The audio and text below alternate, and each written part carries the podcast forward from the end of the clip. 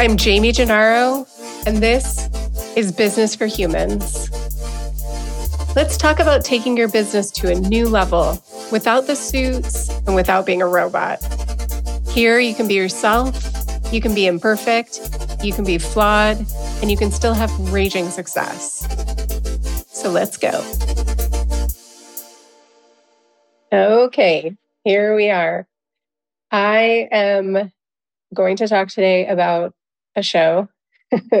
I do this sometimes. I get inspired by art and then I bring it to the table here.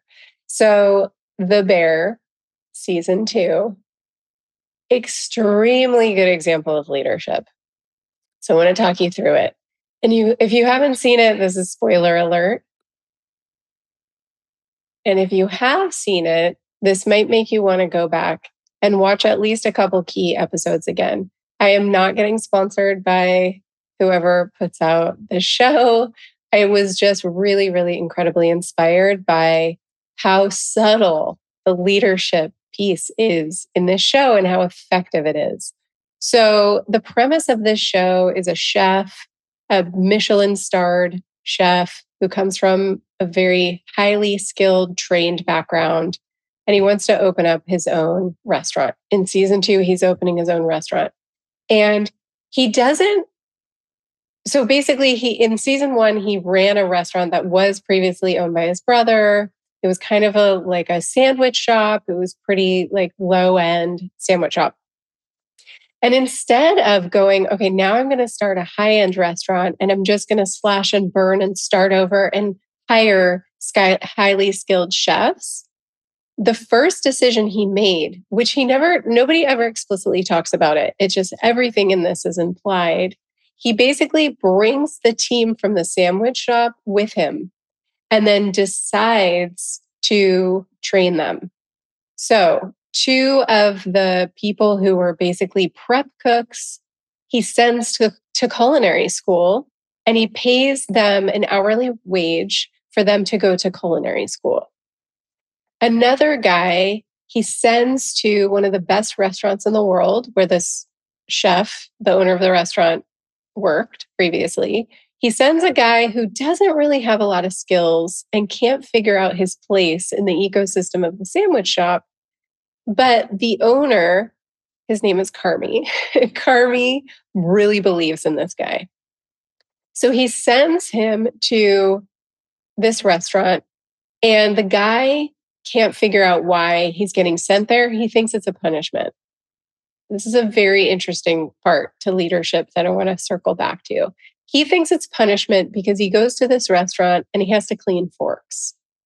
But eventually he moves up into helping assist the people that are managing the floor. So, not wait staff, but the people who are basically listening in, tuning into what the customers might need, the above and beyond level of service that that, that type of restaurant has to offer its customers. So, he gets basically trained in that process of, of delivering an, ex, an excellent experience to the restaurant patrons. Okay the moment where I felt most inspired by this leadership piece was when this guy who felt at first like he was being punished has a moment where it all clicks for him, where he sees where he fits, where he sees how good he is with people and how that's the role that he should be playing he couldn't figure it out before. He was trying to, he was fumbling around trying to make himself useful, and he was not fitting in effectively to the team. And in this moment, he's driving home from work when he was very hostile towards that job previously, having to clean the forks. He's driving home and he's listening to Taylor Swift. and he's singing at the top of his lungs, and he is so inspired and happy to have finally found the thing, the place where he belonged. And in that moment, I was like, that is fucking good leadership. Why? Because the owner of the restaurant, Carmy, saw potential in this guy that he didn't see himself. He saw him already in this potential role of being customer service oriented. He could see the sparks and he knew that he wasn't going to be able to get him there because of whatever happens in their relationship. But getting him to this place and having the opportunity to see this part of the business, there was a, an inkling in the leader to send his employee to this place to get that level of training and so that he could connect those dots. This is good leadership. It's two things. It's not trying to be everything. Okay. So the owner of the restaurant wasn't trying to be the best head of the best head of customer service. He wasn't trying to be the best prep cook. He wasn't trying to be the best marketing person or the best contractor. He was putting people in those positions and then elevating them when they didn't see their own potential. There's another really key moment where one of the people he sends to culinary school, one of the prep cooks, who's going to become a sous chef, he gives her his knife. So she she says, "You know, I forgot my knife. I need to go to school. I need a knife." He's at the top of the food chain and he said, "You know what? Take my knife." And just having his knife is his belief. Right? He believes in her so much that he's like, take my knife. This knife represents discipline, talent, skill, and he believes she has all those things. And she doesn't know that until he gives her the knife. She comes back the next day and she says, Oh, chef, you know, I need to return your knife. And he says, I love the sign. I don't remember asking for it there are these little moments where you can just see the glimmer in her eye. You can see that somebody believes in her and it and it reignites her own passion. And again, it's not a leader going in and doing the job for her. It's someone saying, I believe in you. I'm going to give you this extra training because I believe that you deserve it, that maybe you didn't have the chance for this before. I believe in you, and I'm not going to take this away from you.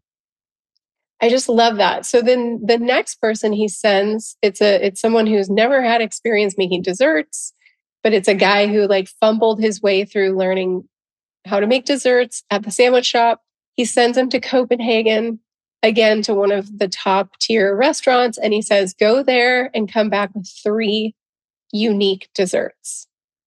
Again, he doesn't he doesn't try to teach the guy himself. Okay, he's not a dessert chef. He also doesn't try to educate himself to be the best dessert chef.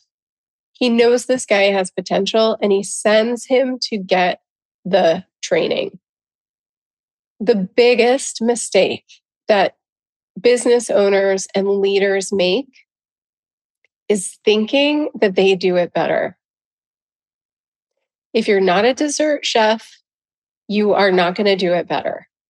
If you're not a sous chef, you're not going to do it better. If you're not a contractor who's built out restaurants before, you're not going to do it better. He brought in a project manager to manage the construction. He elevated two of his team members to be the heads of customer service and he sent them away to get training.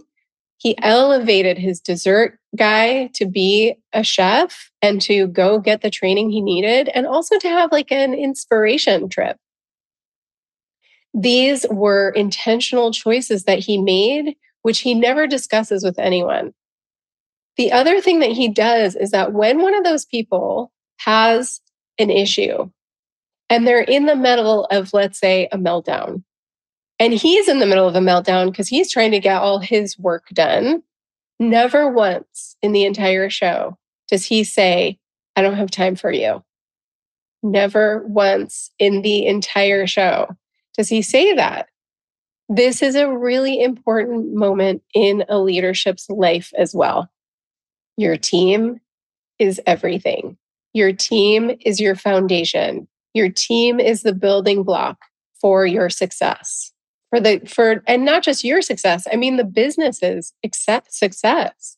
It it relies on your team being highly skilled in their what is it called? Subject matter, right? They're subject matter experts. You've elevated them, you believe in them, you're letting them take the reins, you're giving them the training they need, and you are not providing that training. P.S. You are not good at everything. I'm sorry, but what you need is training, right? You need training to understand your own lane, and you need to let people inhabit their lanes in their way. And the only way they're going to do it really fully is when they know that you believe in them, that you trust them, that you believe in them, that even if they mess up, even if they make a mistake, you still have their back. You have belief. This is huge. I love this show for this example of very subtle but very effective leadership. This is not about this guy having meeting after meeting after meeting with his team, trying to explain why, trying to explain the, the reasons why he's making all these choices. He doesn't have to. Guess what? He's the boss. He doesn't have to explain it. And in fact, when the one guy was cleaning forks and he felt like it was a punishment, he didn't, there was no opportunity to explain. And uh, the guy came around eventually, right? The guy connected the dots himself. The guy who was cleaning the forks understood why he was there. And also, one of the people that worked at that restaurant where he was cleaning forks told him, Hey, Carmy believes in you. And he didn't believe it. He said, Well, what makes you think that? And they said, Because he told us. You need to be talking about your team bragging about your team, talking about them behind their, their backs in a way that when they get a glimmer of what you're saying behind their backs, it's going to propel them even further. It's going to make them believe that even more because you're not saying it to their face, you're saying it to people around them in the ecosystem, people you respect. So, one of the people that said that to him was the head chef of the restaurant she's a boss. she has doesn't have time to like pander to people's needs. She's busy. And she told him, Hey, Carmy believes in you. And that on its own was a level up because now this head chef, a really renowned person in her industry, says this to him. And she says, You know what? He's right. I see it. I see it. You have a lot of potential. You're really good with people. Boom do you know how successful that guy is going to be? And you see it. He really rises to the occasion. So, the most interesting thing in this dynamic is that good leaders don't even know the how the power of what they're doing all the time. They don't understand actually the power when they make these decisions to uplevel their people. Some people do, right? I mean, that's what I do. I feel like I know what I'm doing. I do it on purpose. Some people do it on accident. They just they believe, right? They have this belief in people. They just believe in the good of people. That people will rise to the occasion if given the chance. Sometimes they do it on accident. And I think what's interesting in this dynamic of this show as well is that the the main chef, this guy Carmy, does all of this preparation for the launch of the restaurant. And, and what I mean by preparation is getting his people ready. And in the meantime, he wasn't really focused on his own direction where he belonged. So, what's interesting is he got his people to fill all the gaps and then he got locked in the freezer. And I just love this moment too, because what happens when the main guy who's the boss, who's used to telling everybody what to do, what happens when he's removed from the equation? Everybody levels up. Everybody's like, okay, we've been trained for this moment. We're all going to step into the place where it might be a, like one step higher than where we're used to being, but we're going to get into that place and we know we can because guess what? We just spent the last six months preparing for this. And what's interesting is he's in the freezer beating himself up. This is such a classic leadership thing to do because he's like, I failed you guys. I wasn't there. I wasn't in the weeds. I wasn't there in the weeds with you, like fighting the battle, and therefore I failed you. Every leader, please listen. If you are a business owner, let me tell you that when you remove yourself from the equation, when you've done all that preparatory work, it is a beautiful thing, actually, to watch your team step into your shoes. It is one of the most powerful, impacting, team building moments when you're not there manning the symphony, or what is it called? if you run a symphony, you're not there calling the shots, which means they have to step into that role and they have to call their own shots. And it and when you watch it happen, when you see the magic in a team when they're like, we know what we need to do, we're all in this together, we're going to run this race and we're going to win. We're not going to let anything stop us. It is so beautiful. And if you're not giving your team a chance to do that, you need to. And please understand, it doesn't mean you failed them. It means you prepared them when you watch them do that. Now, listen, they might flail. So, of course, in a TV show, you're going to watch these people step in, step up, and elevate themselves. And of course, the music is building, and you get to see them win. And you and you're rooting for them over 10 episodes. So, of course, you need that in a show, right? You need to watch them win. What I want you to know as a leader is they might flail in that moment.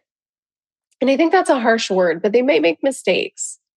But what they're going to learn from stepping into those roles, it trumps whatever mistakes they're going to make because they're they're learning how to problem solve on the fly and they're getting the ability to make the decisions on their own without needing your approval, without asking your permission. Please give your team a chance for this. It's a, I, I really, I really need to emphasize this a lot because I have leaders who are holding really tightly to the reins and they really do feel that I'm failing you. They feel that really deep. And I want to just encourage you to understand that it's a lot like parenting you get your kids ready and then you let them fly. And when you watch them fly and and really like own all the I'm like about to cry. but when you watch them like just growing in all the ways that you've prepared them for and you get to see them own that all the mistakes that they make don't matter because the foundation is there the foundation is solid in the very beginning, one of the the partner of this guy, Carmy, she has to step up and into this role, and she's about to have a panic attack. It's coming on. The stress is building. And what does she do in that moment? She steps into a leadership role. She takes a deep breath and she starts delegating tasks to everyone. And one of the tasks is the job that she was she had been doing the whole night, which was basically like calling the shots and she put someone, the fork cleaner, into that role of calling the shots. So, what did that do? He was so ready for it. He was so ready for it. And it gave him a lot of confidence. Now, a second person believes in him and sees his potential. And she took a step back, which is also fantastic leadership, not thinking, thinking that you should always be the one calling the shots. Let your team call the shots. Let your team make decisions and problem solve without your permission.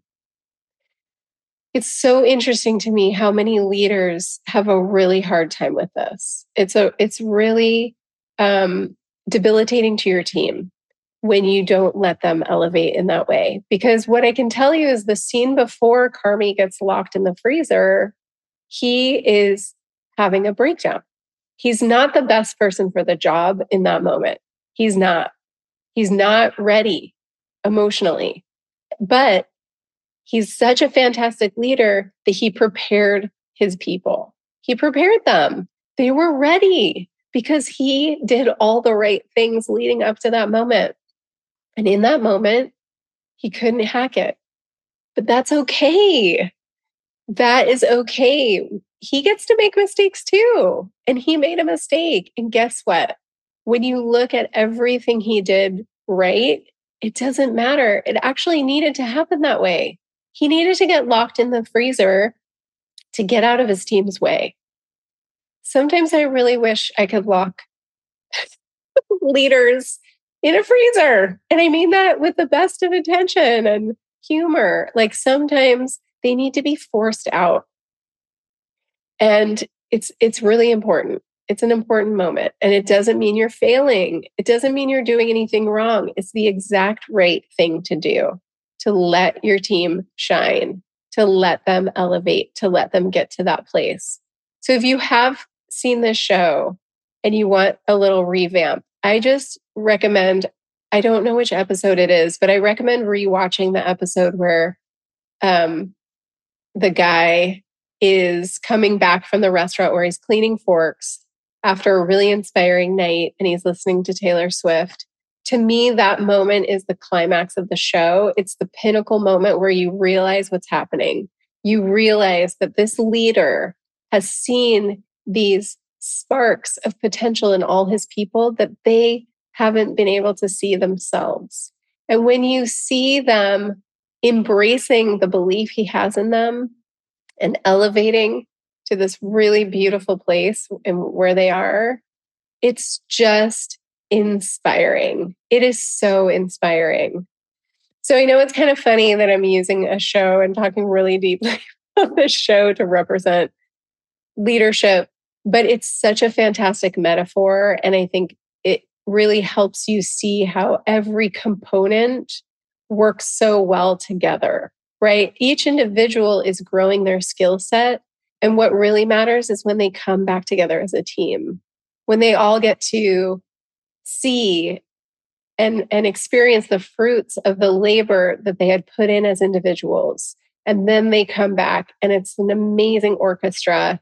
It's a beautiful thing. This is why your team comes to work every day. It's for those moments. 100% is for those moments because there's a lot of shit they have to deal with. And it's those moments where they problem solve as a team and they win. And they that's what they thrive on. Let them have it. They'll be with you for life if you believe in them and help them elevate and give them the tools to elevate. And sometimes that might even be learning and development. Embrace that belief and go lock yourself in a freezer. or, like what I like to tell my clients is go on vacation and plan it really well with your team so that they know, so they can prep and take like a healthy amount of time off. I recommend to my clients that are in these leadership positions, like the locking in the freezer moment is like at least three weeks, three to four weeks. One of my clients who was in deep burnout was a little bit, you know, standing in the way of, of the team's elevation, I recommended that client take six weeks off because I think it, I just really believed that she needed it to recover and to heal, and her team needed to really be able to step into those places of growth and elevate and work together as a team. And sometimes it takes a little bit more time for them to get there. And if, especially if they haven't really been prepping for that moment. So they need time to develop that and then to be able to have the chance to step into that moment. So you're not a failure if you get out of the way. It's actually the best thing you can do for your team. So I hope that's helpful. Go back and watch season two. I was so incredibly inspired and I just really adore the writing of that show too. I mean, the writing is just phenomenal every character is so well tuned and their dialogue is just so rich and individual. It's not a dialogue that you you don't start to hear the same even tone of voice or the way or phrasing.